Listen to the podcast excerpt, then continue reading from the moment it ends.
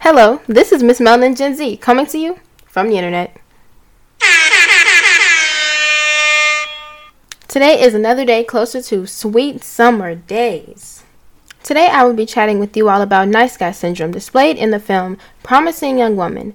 I will also expand on this personality type by giving my opinions.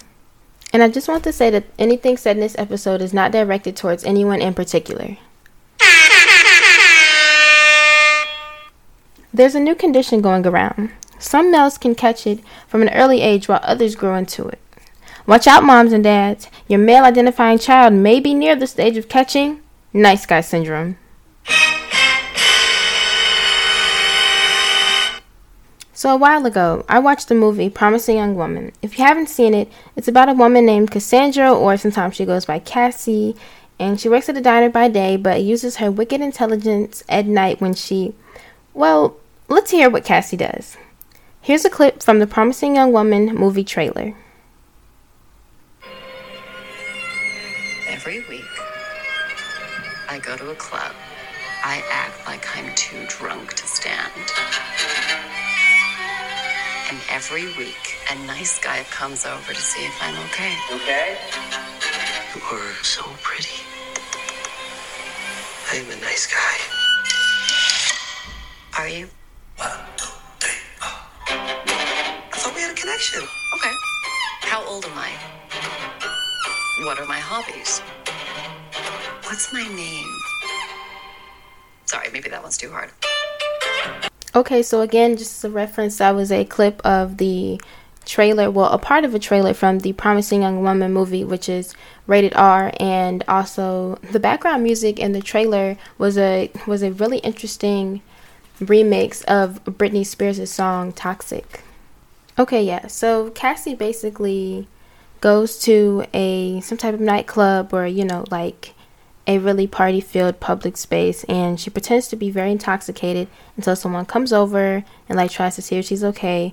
And then it seems like a lot of the situations that she was in had to do with, a guy almost taking advantage of her or, in the midst of that almost happening while she was too intoxicated. She confronts them and basically says, hey, I'm not actually drunk. What are you doing? Yeah, so you can just imagine the looks on the guys' faces when that twist plays into the night. And she's telling them, hey, if you thought that I was under the influence, what are you doing?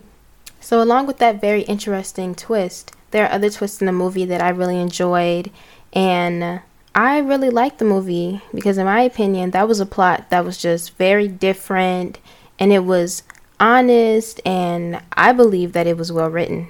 So I love two things about this film. The first is that it's a thriller, and anyone who knows me knows I adore a good thriller compared to horror movies. This is because, in my opinion, a thriller is a superior film. In a thriller, the audience gets psychological and tension-filled stories that, when done right, are not predictable at all. Horror movies have more ghosts, monsters, and more predictable storylines.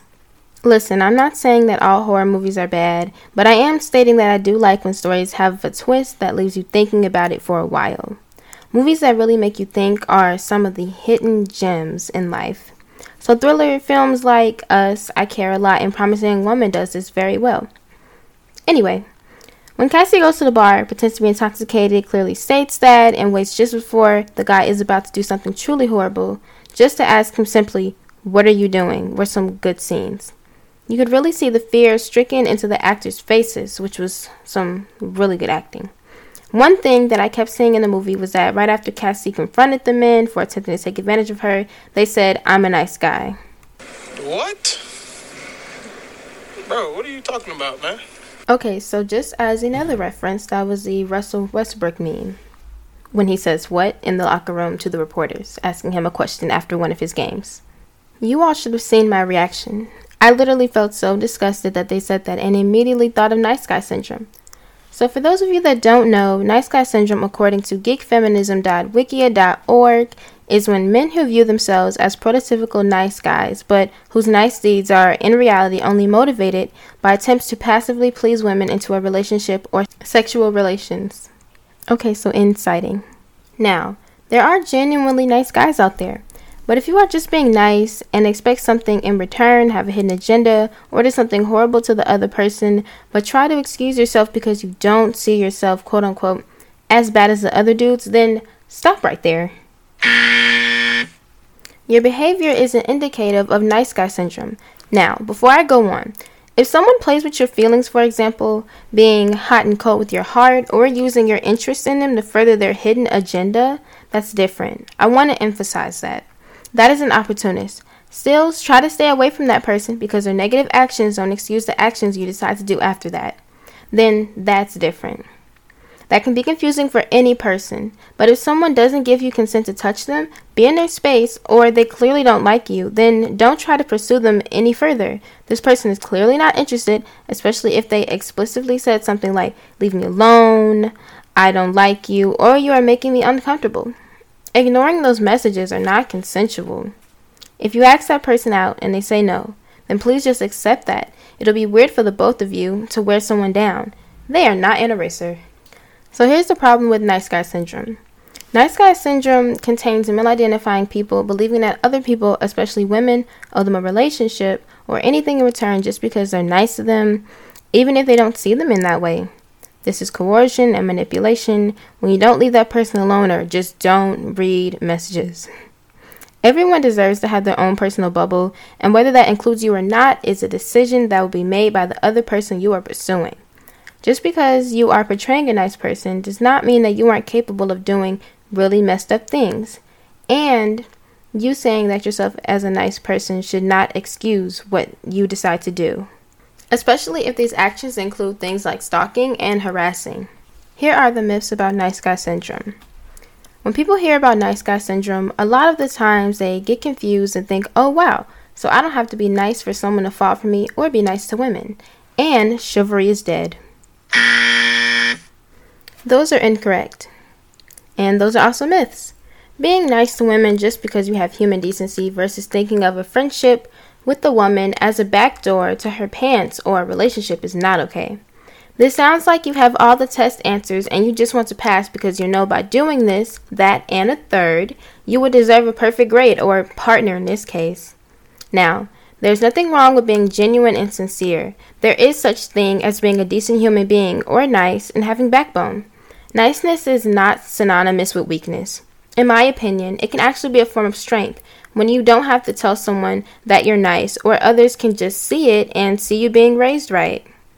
There's nothing wrong with meeting someone, liking them, or falling for them along the way. Just don't go into a friendship with someone thinking that they'll owe you anything.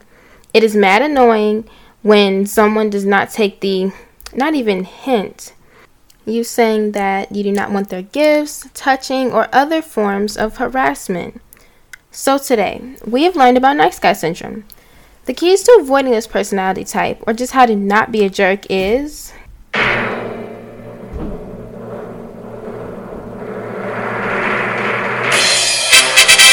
mutual consent and accepting another person's need for space and boundaries. Male-identifying people. By respecting another person's bubble and safe space, you are accepting what the other person is comfortable with, whether that is not being in a relationship with you, only being friends, or leaving them alone completely. Take my advice. Don't be a jerk and do not be creepy. I want to thank all of my listeners for listening to all of my episodes and just for everyone on Instagram that always likes my posts and just uplifts me. Thank you so much, and that is very appreciated. So this has been Miss Melanin Gen Z signing off. I hope you all listen next week.